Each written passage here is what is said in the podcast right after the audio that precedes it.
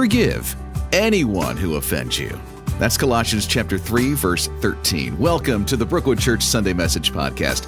We've been learning from the life of Joseph in the series Living with Integrity. Today, the message is about forgiveness. We'll see evidence that Joseph has forgiven his brothers and reflect on the steps he took to rebuild their relationship. Here's associate care pastor Josh Masters. Good morning, Brookwood. I know what some of you are thinking. That doesn't look like Perry. That guy is too short, too round, and he's got better hair. And I'm disappointed that you people would think like that. Yeah, Perry's a little bit under the weather today, so he asked me have the plan of the Holy Spirit from the beginning of time, so we move forward together, right? We move forward uh, in our survey of the life of Joseph from the book of Genesis, and I love Joseph. Joseph is one of my favorite people in Scripture, so I'm excited to be here with you. I'm excited that we get to share this moment together. And we're going to talk today about forgiveness. As we continue in the story of Joseph's life, we talk about forgiveness. So if this doesn't go well, you got to forgive me. And, and I'll teach you how. I will teach you how.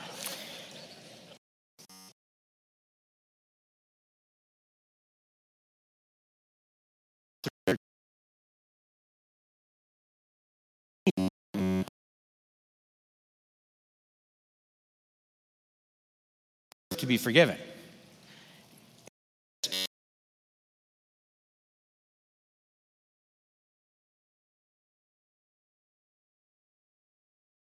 Task. And the English word for forgive, and there are several words in Greek, but the one that's here refers to dealing graciously with someone. Maybe more importantly, it means to release or let loose, to set free, like from prison.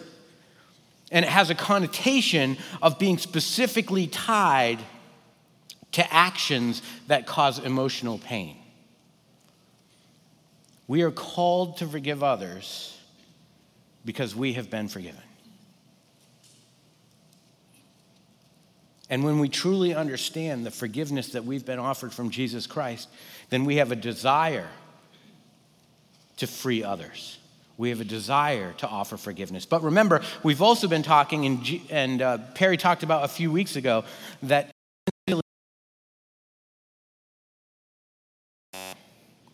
reconciliation has to happen when both people are willing to change and examine themselves. But we're all called to forgive.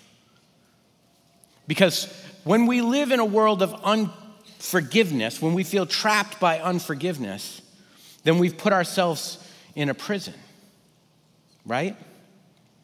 And Joseph, we'll see today, is about to extend forgiveness to his brothers. Now, in the story so far that we've covered over the last several weeks, Joseph has not yet communicated his forgiveness or his acceptance to his brothers. He's been spending time evaluating if the relationship can be reconciled, right? If they have truly repented and if their character has changed.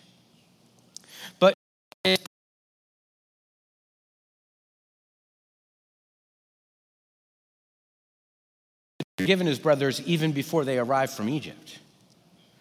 Right? Isn't it possible that God was already working in his heart and over the last two decades, God had already set him free from that resentment? Because think about it, if he hadn't have already started the process of forgiveness, if God wasn't already working on his heart, why would he not have just thrown his brothers in prison when they first arrived? Right? If he was living in resentment, he would have acted on that resentment. Right? He would have acted with vengeance. But followers of Yahweh, and now followers of Christ, are not called to a life of vengeance. We're called to a life of forgiveness. That is our witness to the world. Look at what is happening in this world, in Europe, in America, all around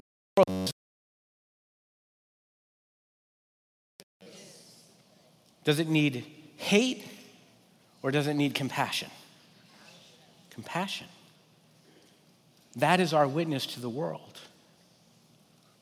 So, as we read last week, Joseph's silver cup was found in Benjamin's bag. And the brothers returned to the city. That was Genesis 44 12 through 13.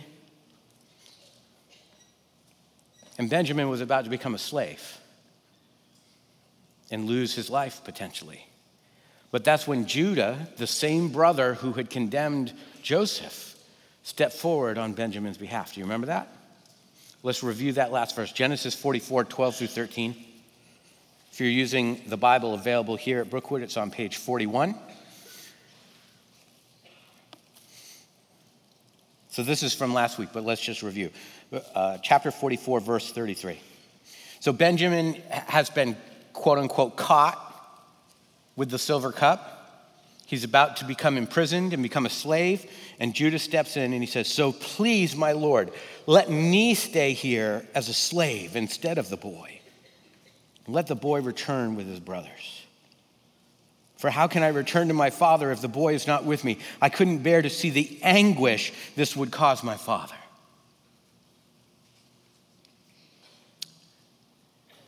That's his plea. That's Judah's plea. Take me. That's a long cry from where he was before. When he was like, let's sell our brother into slavery so he's out of our way. Now his other younger brother's in trouble and he's like, no, take me. Let me take the punishment. Let me be the one. Let him go free. And Joseph's response to Judah reveals elements of forgiveness and what we should be looking for in a life of forgiveness. So we're going to look at four things today from Genesis 45. Again, we're on page 41 of the Brookwood Bible. So the first thing is this that we see in Joseph's response is that forgiveness includes revealing feelings. Revealing feelings. That's your first feeling. Now, when you first see that, I think, and when I first looked at it, I thought that that meant going and sharing your feelings with the person who has hurt you. But that's not always possible, is it? Sometimes the person who has hurt you has passed away. Sometimes the person who has harmed you is not a safe person to be around. So, in reconciliation, yes, sometimes we go and we share and reveal our feelings to the person who has hurt us, but that's not always possible. I think what we're looking at here is rather the necessity for us to reveal our feelings to ourselves. Because we are so good at hiding how we really feel about things. We not only hide it from other people, we hide it from ourselves so that we don't even understand what we're feeling. Judah's self sacrificing plea was spoken out of concern for Benjamin and compassion for his father Jacob. And that's such a change in character from who he was that it affects Joseph so deeply that he could no longer hold back his emotions. This whole ruse that's been happening to evaluate them, it all is about to break down because the change in Judah's character so affects Joseph that he can no longer deny or push down his true feelings. Genesis 45, verse 1. Joseph could stand it no longer. There were many people in the room, and he said to his attendants, Out, all of you. So he was alone with his brothers when he told them who he was. Then he broke down and he wept. And he wept so loudly that the Egyptians could hear him, and word of it quickly carried to Pharaoh's palace. So Joseph has the attendants, the outsiders, removed from the space, and then he releases this anguished cry his true feelings, and then he revealed his identity. Genesis 45 3. I am Joseph, he said to his brothers. Is my father still alive? That's his first question. But his brothers were speechless. And they were stunned. And the word stunned in Hebrew here, it means uh, to tremble inwardly, to be terrified. So they trembled, they were terrified. They were stunned to realize that Joseph was standing there in front of them. Now, Joseph had broken down and cried twice before in this story. First time at Genesis 42 24, he turned away and he wept. And then again, he was overcome by emotion in 43:30 and he left and wept in a private room. But now he's revealing his true emotion. He's revealing the truth of how he feels. And he can't control it. Spontaneous emotion is hard to counterfeit. And it confirms the sincerity of what's being spoken. Can you tell the difference between someone who's manufacturing emotion and someone who is truly having an emotional response? Ronnie, you can? Yeah. We can tell that because there's a sincerity in it. For forgiveness to free us from the pain of our past, we have to feel the anguish or the betrayal or the wound or the hurt or the abandonment before we can release the person who did it to us. And sometimes we sort of quickly mumble under our breath, okay, I forgive you. Let's move on. And then we stuff the emotions down, right? But that's not forgiveness, that's denial. Like we will use the word forgiveness. We'll say, okay, I forgive you. And what we're really saying is, I don't want to talk about this. I don't want to look at it. I don't want to address it. I don't want to have to discuss it. So I just say, I forgive you. But then I'm going to push all the emotions deep down inside and I'm going to let it turn into a cancer and I'm going to let it destroy me and I'm going to let it take me over and I'm going to live in silent resentment. And then we will never heal. We will never have God work in our lives or through our lives when we hold on to that resentment. We push our emotions down and deny the pain, claiming that it's better to leave the agony in the past. But it doesn't work.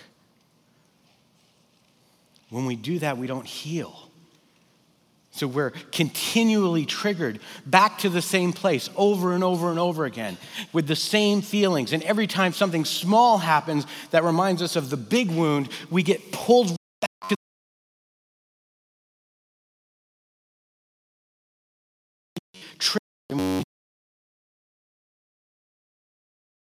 pain that we've pushed down inside. So let me give you an example of that. You have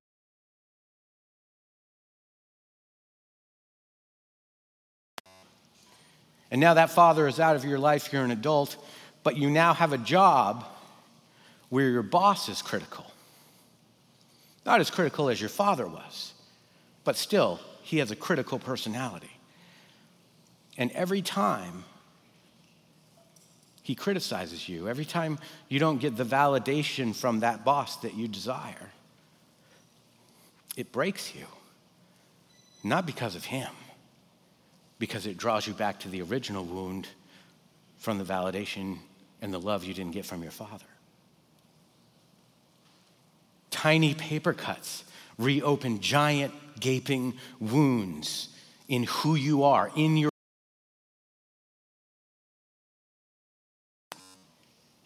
because we've not learned to forgive.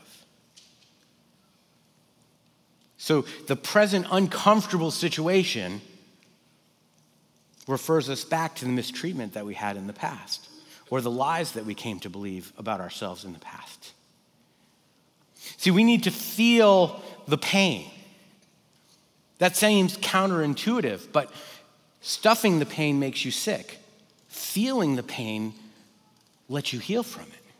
We need to feel the pain from our past memories and discover what we believe about those situations because that's what stays with us. See, the wounds that you have experienced and the wounds that I've experienced teach us lies about who we are. And they teach us lies about the world, and they even teach us lies about who God is. So we have no perspective because we have a broken lens view of God, we have a broken lens view of the world, and we have a broken lens view of ourselves. And in his perspective on what happened, to get his truth to break through the lie, then we're going to stay stuck. And that's why TPM and Celebrate Recovery are so powerful here at Brookwood Church. Not because they heal you, but because they're a tool that helps us dig up the emotions that we've been hiding, dig up the wounds, and say, Tell me what the truth is. Tell me who I am. We just sang that beautiful song. I love that song. I am who you say I am. You are not what the people who hurt you tell you you are. You are not the lies that you tell yourself about who you are.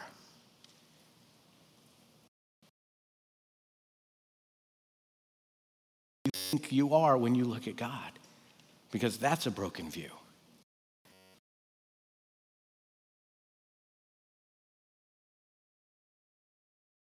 Circumstances in our past through God's eyes. And we have to ask God to reveal who He really is, not what we think we, He is. We need to ask God for His perspective on what happened to us and to help us change what we believe, and then we have freedom. Now, sometimes we refuse to give forgiveness in that brokenness. We refuse to give forgiveness because we think we're holding the person who hurt us accountable, making them responsible for the actions that they take. But we're not holding them accountable. They've moved on. They are not the person who hurt you. Listen to me. The person who hurt you is not lying in bed awake every night hoping you forgive them you're allowing them to continue hurting you by holding on to it. And then we think if I forgive, they'll get away with it. If I forgive them, they're going to get away with what they've done to me. No, they're not. Because God's a holy God. And all of us will be held accountable. They will be accountable for what they did to you, and you will be accountable for what you have done to others. God is holy and God is just, and it will be addressed, but that's not for you. Are you I'm going way off script now? Are you, you guys know Ephesians 6 where it talks about the armor of God? And that's God's armor, right? What are some of the pieces? Breastplate of righteousness. Sword of the Spirit. This group's doing great.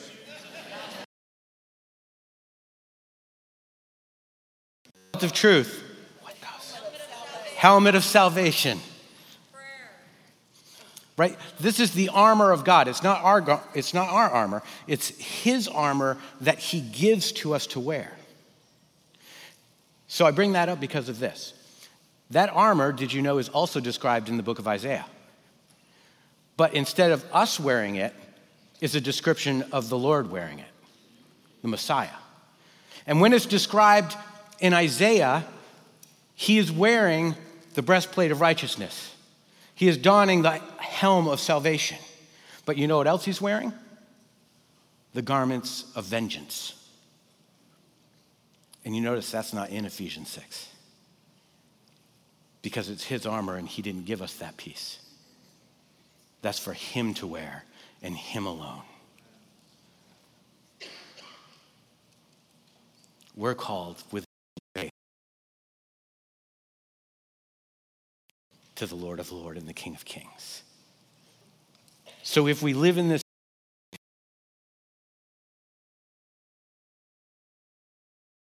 you believe about the struggle or the pain. You're putting yourself in prison.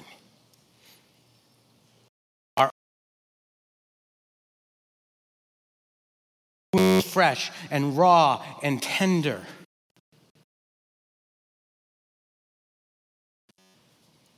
It does keep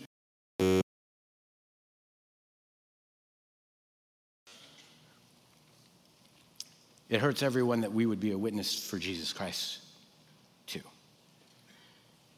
Because our brokenness and our unforgiveness and our resentment and our vengeful nature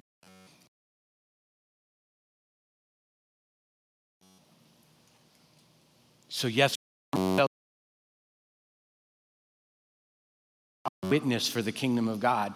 We minimize our testimony for what Jesus Christ can do in the life of someone else. Because no one wants to look at a person that is filled with resentment and say, I want to have what they have. But when they look at someone who's filled with peace and hope, regardless of their circumstances, that draws people to Jesus Christ. We must forgive because we have been forgiven. Ephesians 4 31 and 32, Colossians 3 13 and 14 imply that we've had an experience of Christ's forgiveness.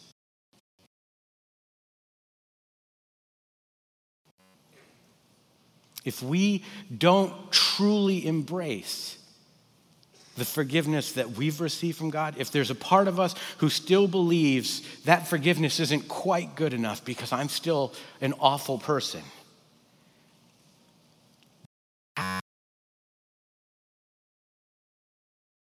But when you truly when you truly understand what God has rescued you from, when you sense the freedom that He's introduced into your life, that you've been set free, then become, becoming a forgiving person become a forgiving person is to regularly reflect on what God has forgiven you of. Not to wallow in the bad things that you've done, but to say, I didn't deserve this restoration. And yet, as a child of God, I will reign forever with the King of Kings. I don't deserve that. And when you wrap your brain around that, and more importantly, your soul and your heart around that, you can't help but offer forgiveness.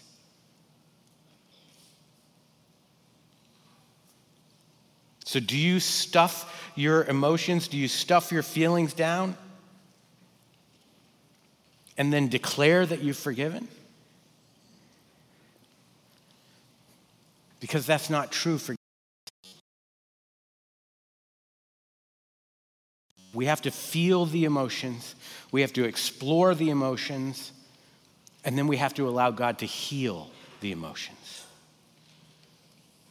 But we're not ruled by our emotions, right? We should not be ruled by our emotions. We should be ruled by God's purpose and will. So, the second aspect of forgiveness that we want to look at today from our story is reflecting on God's purpose. Forgiveness includes reflecting on God's purpose.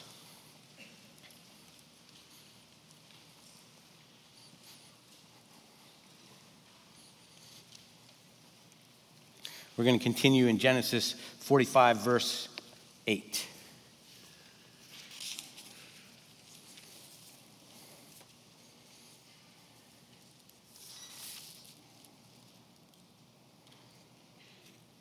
No, let's do four. Verse four. Please come closer, he said to them. I am Joseph, your brother, whom you sold into slavery. He said before, I am Joseph, your brother, whom you sold into slavery in Egypt. But don't be upset and don't be angry with yourselves for selling me into this place. It was God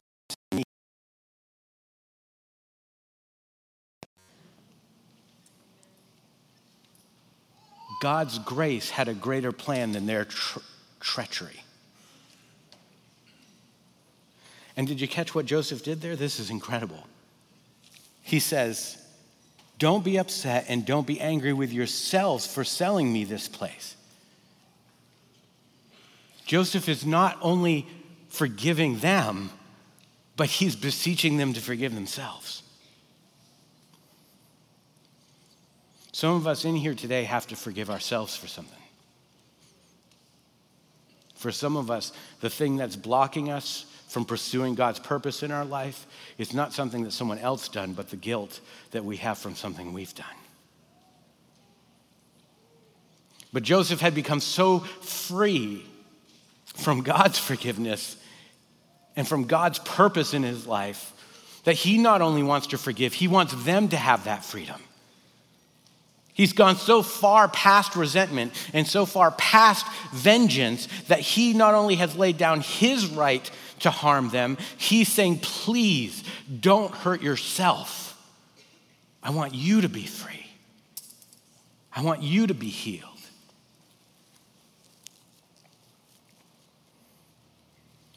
Verse 6.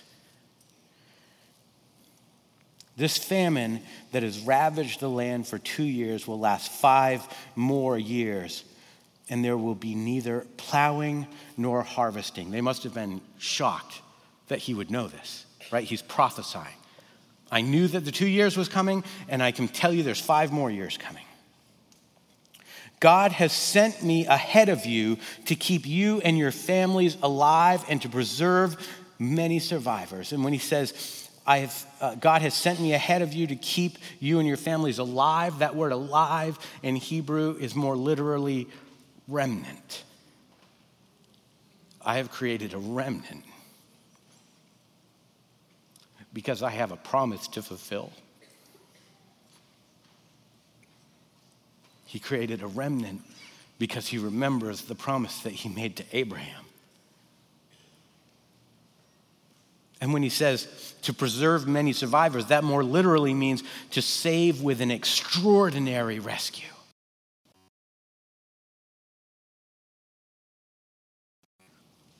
Verse 7 is the beginning of the fulfillment of God's covenant and promise to Abraham to make him a great nation. This is the beginning of it. And we still see it unfolding. That promise continues to be fulfilled in a greater and greater way. But this is the beginning. After generations of waiting, God says, Now I choose you. I choose you to begin to fulfill my promise. And there are promises in other people's lives that God has chosen you to start fulfilling. There are covenants that have been made for people who are suffering and alone and hurting. And you're the plan. You're the plan to start fulfilling the promise He made. God uses people to fulfill His promises. But we must live in a place of grace and hope and forgiveness. And here we see God preserving his people for everything else that's to come in this Bible. Now, did Joseph just come to believe after the fact that what had happened to him was God working, or do you think that God revealed it to him and he knew that God was working? What do you think? You think? You, you, think God revealed it to him? Who else? You say yes? Yeah, I think you're right. I think that God has been working in Joseph's heart from the very beginning. And you remember the beginning of this story, he was prideful, he was arrogant, at best, he was dumb. But God has refined his heart. God has refined his character where he's now compassionate and forgiving and sees God's plan even in the darkest moments. And then again, Joseph in verse 8, he, he says again that God had sent him ahead of them. And Joseph repeated three times that God, not them, sent him to Egypt and made him a governor. Even in the harm someone else had caused him, Joseph saw God's plan unfolding to not only protect him, but to protect his people, his nation, and even his family, even the ones who had harmed him. Now, did God cause Joseph's brother to sin against him? What do you think? Don? No. No, God didn't cause them or force them to sin against their brother. God never tempts people to sin. That's James 1:13, 1 Corinthians 10:13. But he does work people's actions into his plan. Even when someone has bad motives, God is able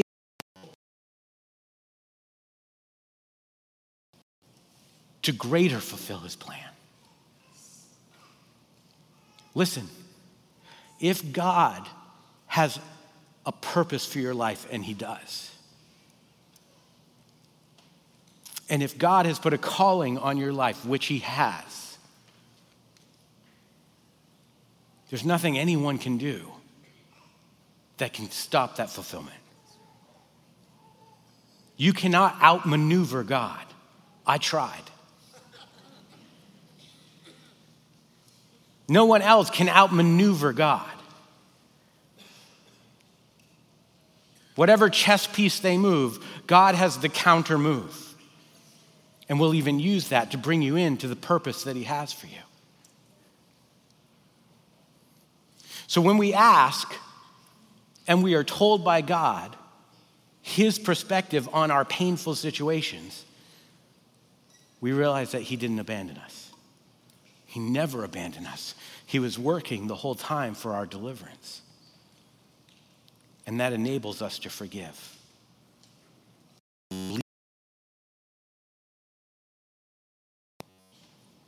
Joseph could forgive his brothers. He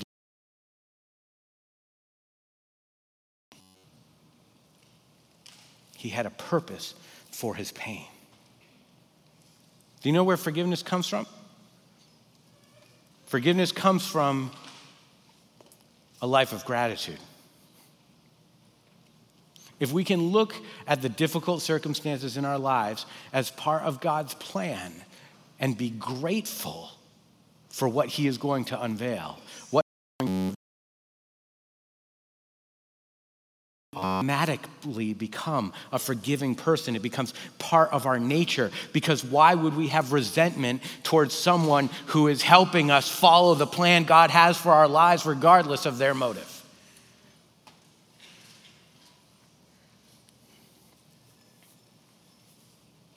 Can you forgive people who have hurt you? And can you pursue the purpose, seek the purpose God has in it? Because God has a purpose in everything that happens to you. The third thing that we see about forgiveness is that forgiveness includes rebuilding relationships. Rebuilding relationships. Now, remember, rebuilding relationships is different, and forgiving is different than reconciliation. Sometimes there can be reconciliation, and sometimes there cannot be reconciliation. Reconciliation requires both people, right? It requires both of us to change. So we, pure, we clearly have someone who is in distress over here. I don't know exactly what's going on. But we're going to stop and we're going to, as the body of Christ, we're going to pray for that person, whatever is happening. Okay? So if you could.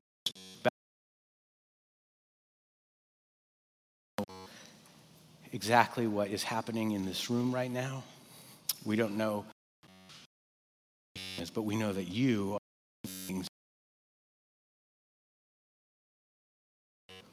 of healing and you are a God of hope and you are a God of restoration. So we pray for that healing. We pray for the restoration of the body.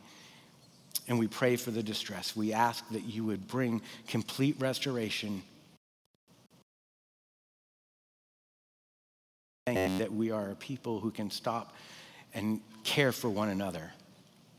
And Lord, we pray for you to intervene. We pray for you to be present and to make your Holy Spirit known in an undeniable way. We ask this in the name of Christ. Amen.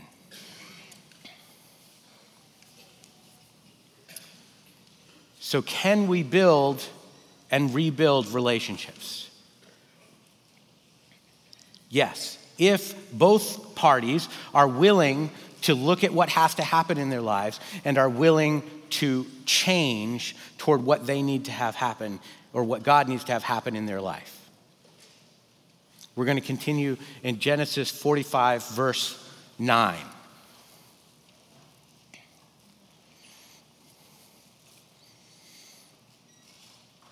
Joseph says, Now hurry back to my father and tell him, This is what your son Joseph says.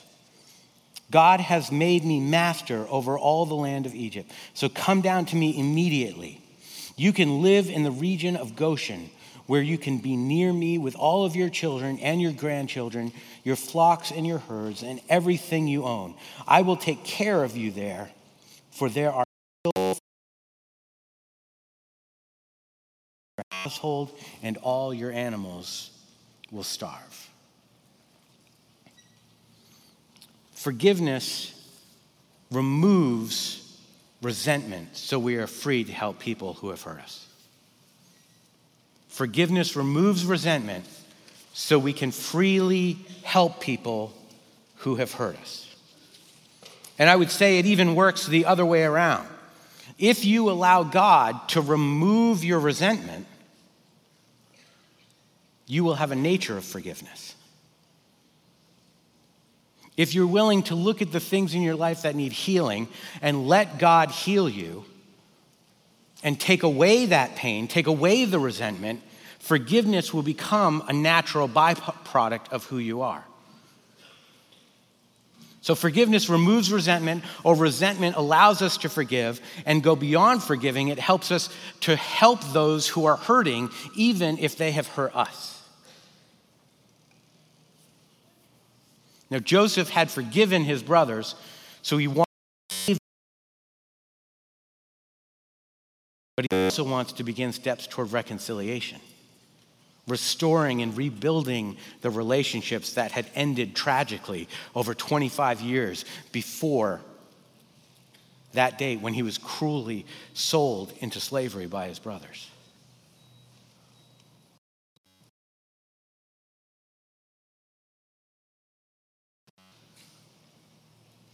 That when we heard the title of this message was forgiveness, you put up an immediate wall and said, It's been too long.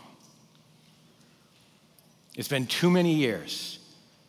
It's too late to rebuild that relationship. It's too late to forgive. It's been too long. It's not too long. It's not too late. This was 25 years after they sold him into slavery. If God is calling you to call out to someone and restore a relationship, it doesn't matter if it has been 10 years or 20 or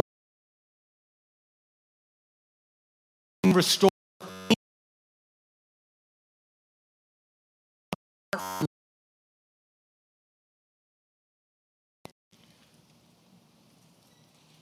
There is no bridge between two human beings that is larger than the bridge that needed to be built between man and God.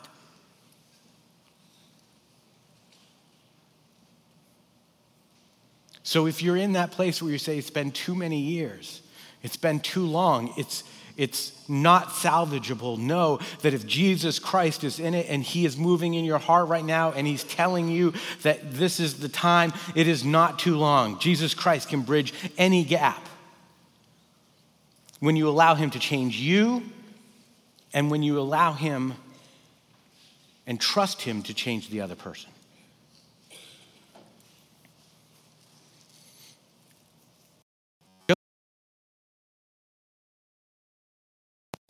Right? He could have said it would cause too much pain, that it would cause too much reminding of the suffering from his childhood, and just gave them all the food that they needed and sent them back. But instead, he invites them in. He invites them to be his life again.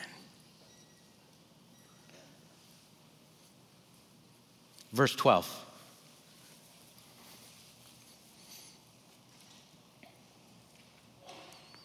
Then Joseph added, Look, you can see for yourselves, and so can my brother Benjamin, that I really am Joseph.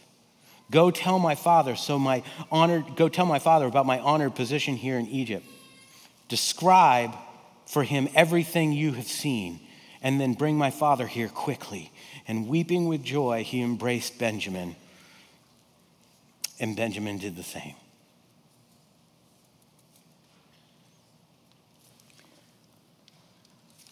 The embrace of reconciliation can be healing. Some of you know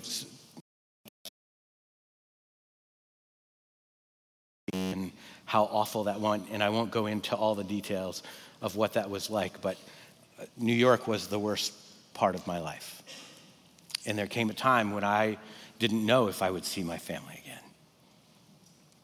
And all of my stuff was there, and I had to get it out. And reluctantly, I called on my baby brother, like Benjamin was to Joseph. And at the time, my brother, I don't think he had ever left New Hampshire. He was young. He'd never left the state, but he got in his pickup truck and he drove into the heart of Manhattan to rescue me. And that embrace with my brother, there's been no other like it. The embrace of reconciliation is healing because God is in it.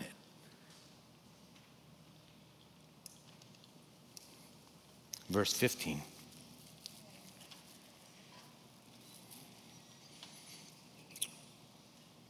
Weeping with joy, he embraced Benjamin, and Benjamin did the same. And then Joseph kissed his brothers, each of his brothers, and he wept over them. And after that, they began talking freely with him. Now, up until this moment, they were terrified and they weren't speaking, they were stunned. But that hug between Benjamin and Joseph, that reconciliation, made their hope real. And in that moment, they became brothers again. True brothers. Reconciled. Now, for some of us, we think that forgiveness comes easy, but that's probably not real forgiveness. Because real forgiveness requires searching not what they did, but who, how we feel about it, who we are, what God wants to change in us. Some of us think forgiveness is easy because we then put the person out of sight and we never want to have anything to do with them again. We feel fine so long as we don't have to look at them and we don't have to interact with them and we don't have to talk to them.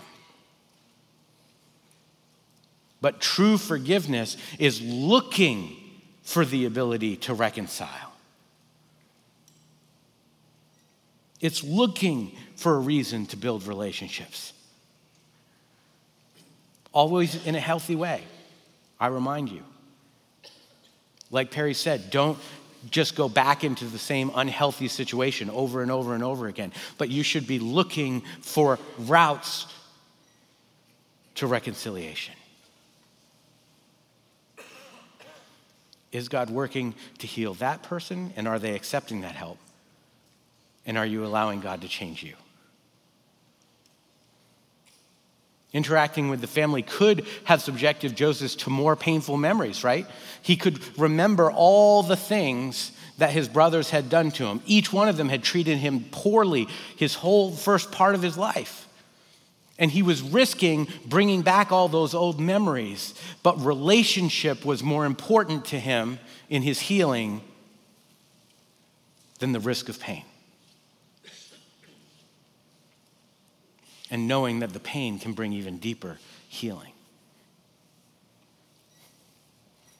If we've truly forgiven someone who have wounded us, we no longer resent them. So we'll take practical steps to offer assistance where they need it.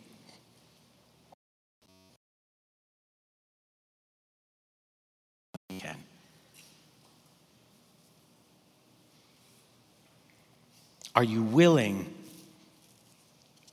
to fully attempt to rebuild your broken relationships?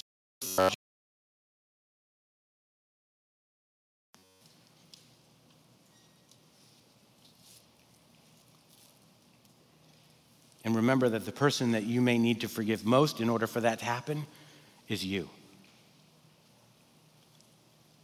It might be that you're holding so much against yourself that the relationship can't be restored. Forgiveness also includes relying on God. Because trust me, you cannot forgive on your own strength. Forgiveness includes relying on God. Verse 16.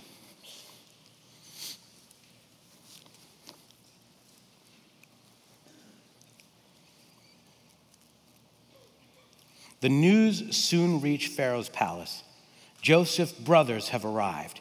Pharaoh and his officials were all delighted to hear this. Remember that for a moment. They were delighted to hear that Joseph's brothers had arrived. Pharaoh said to Joseph, Tell your brothers this is what you must do. Load your pack animals and hurry back to the land of Canaan. Then get your father and all your families and return here to me. I will give you the very best land in Egypt, and you will eat from the best that the land produces. Then Pharaoh said to Joseph, Tell your brothers, take wagons from the land of Egypt to carry your little children and your wives and bring your father here. Don't worry about your personal belongings because you're going to have the best of all the land that Egypt has to offer. All the best of Egypt is yours. Now, I want to remind you of something. How do Egyptians feel about Hebrews? Louder. I'm filling in for Perry, so you have to be as loud as you are when Perry's here. They didn't like him. That's right. They didn't like Hebrews. They didn't want to eat with them. They didn't want to be near them. And certainly Pharaoh would feel that way. Yet here's Pharaoh delighted that these Hebrews have come and saying, I'm going to give you the best of everything I have. That's a pretty big turn, isn't it? Because make no mistake, the feelings that the Egyptians had for the Hebrews was absolute, pure racism. But you know what defeats racism? Integrity and relationship. Integrity and relationship. We don't defeat racism now, and they don't do it then with memes or sarcasm or disrespect of our leaders. We overcome racism by acting with integrity and then building relationships with people who are different than us. Because what we see here is that Joseph lived a life of integrity and he built a relationship with Pharaoh. And based on the relationship, that Pharaoh had with Joseph and his respect and his love for him and the integrity with which Joseph lived, it broke down the walls of what made them different. And now Pharaoh is inviting his whole family, generations of these Hebrews into his land and says, I'm not only going to let you be here, I'm going to give you the best of everything because I've seen the integrity and the love of in this world, and we need to start living with integrity, and we need to stop disrespecting people and start loving people. That's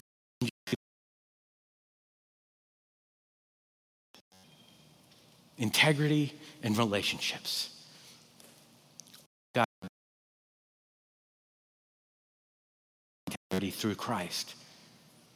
We receive our love through Christ and we build relationships in Christ. Right now, knew how his people would respond, but he gave them the best. And that's where Jacob's family would begin to grow and expand and prosper. Then in Genesis 45, 21 through 23, clothes and he gave five outfits to Benjamin and 300 pieces of silver. And, and they went back and they found Jacob and he sent 10 male donkeys and 10 female donkeys. And there's this huge caravan returning to Canaan. And we pick up in verse 24.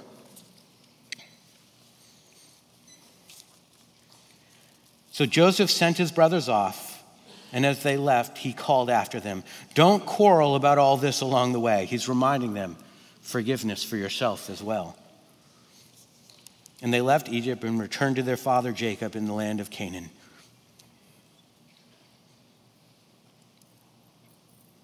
And imagine this moment when they are standing in front of Jacob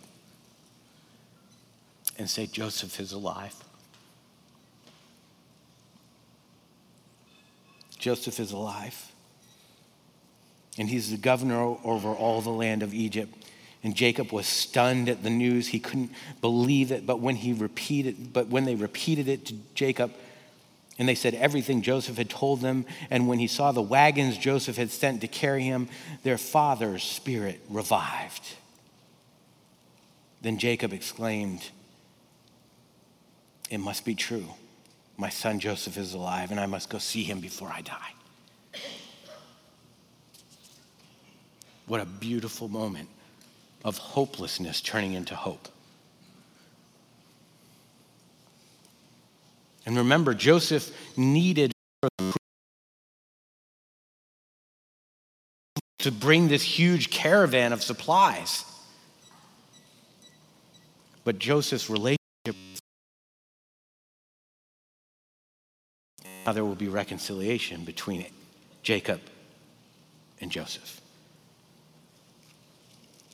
But make sure you understand Joseph couldn't control Pharaoh. Jacob couldn't force Pharaoh to have this reaction, but God could. God could, and He did to is carry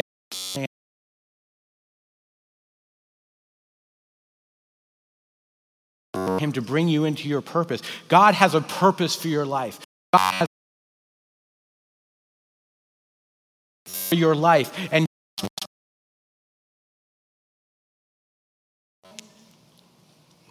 but you can stop in the middle of the road and refuse to move forward.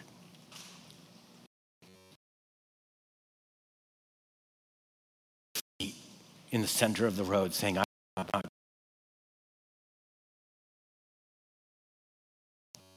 But God will move in the minds, in the hearts, in the actions of the people who try to oppose you. And no one can stop you from fulfilling the purpose, meaning, meaning and the purpose and the calling that He has put on Brookwood Church. If we together are willing to follow the road and start living a life of love and forgiveness and hope and mercy and joy. When we forgive and we attempt to reconcile relationships as far as we can on our part, we can't control the other person, but God can. God can send the Holy Spirit to break down the most stony heart and turn it into flesh. So pray that we are aligned with His will and His plan, and pray that for others.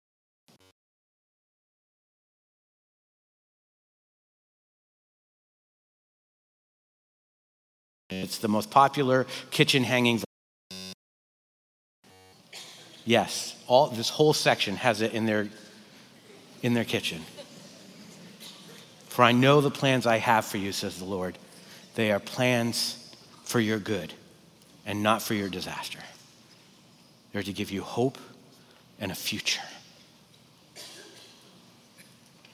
If you are struggling with a heart of unforgiveness, or there is something that you feel like you need forgiveness for, you need to forgive yourself, or if you just feel like you don't truly understand the forgiveness that God is offering you, the forgiveness God has given you, that will change your perspective.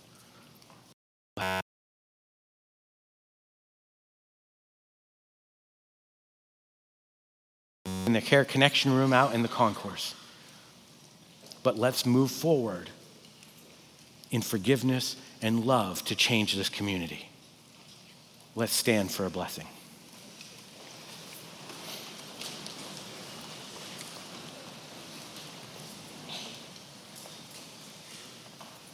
Father God, we thank you that you are a God of forgiveness. Forgiveness that we do not deserve. Forgiveness that we have not earned. Forgiveness for things that are unbearable. And yet you took a weight and you put it on the cross. You put it on your son so that it could be nailed to the cross. And so I pray that you would reveal that truth in a new way to us, that you would reveal it in such a way that we become a people who are known for.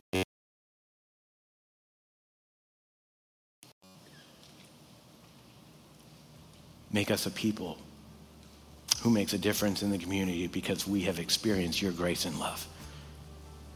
We give you praise, and I ask a blessing on this group as we go out in the, into the world to represent you. And we ask it in the name of Christ. Amen.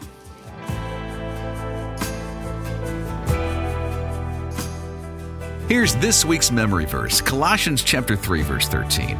Make allowance for each other's faults and forgive one another who offends you. Remember the Lord forgave you, so you must also forgive. Thanks for joining us for this week's podcast. Next week, we'll conclude the Living with Integrity series as we explore the life of Joseph together. To prepare, read Genesis chapters 46 through 50.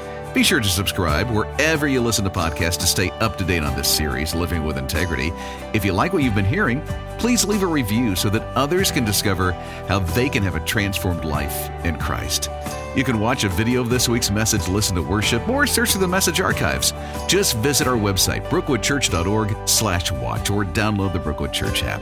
To get connected at Brookwood, just email us, connections at brookwoodchurch.org, or call 864 688 8326 to speak to someone on our connections team. Thanks for listening, and have a great week.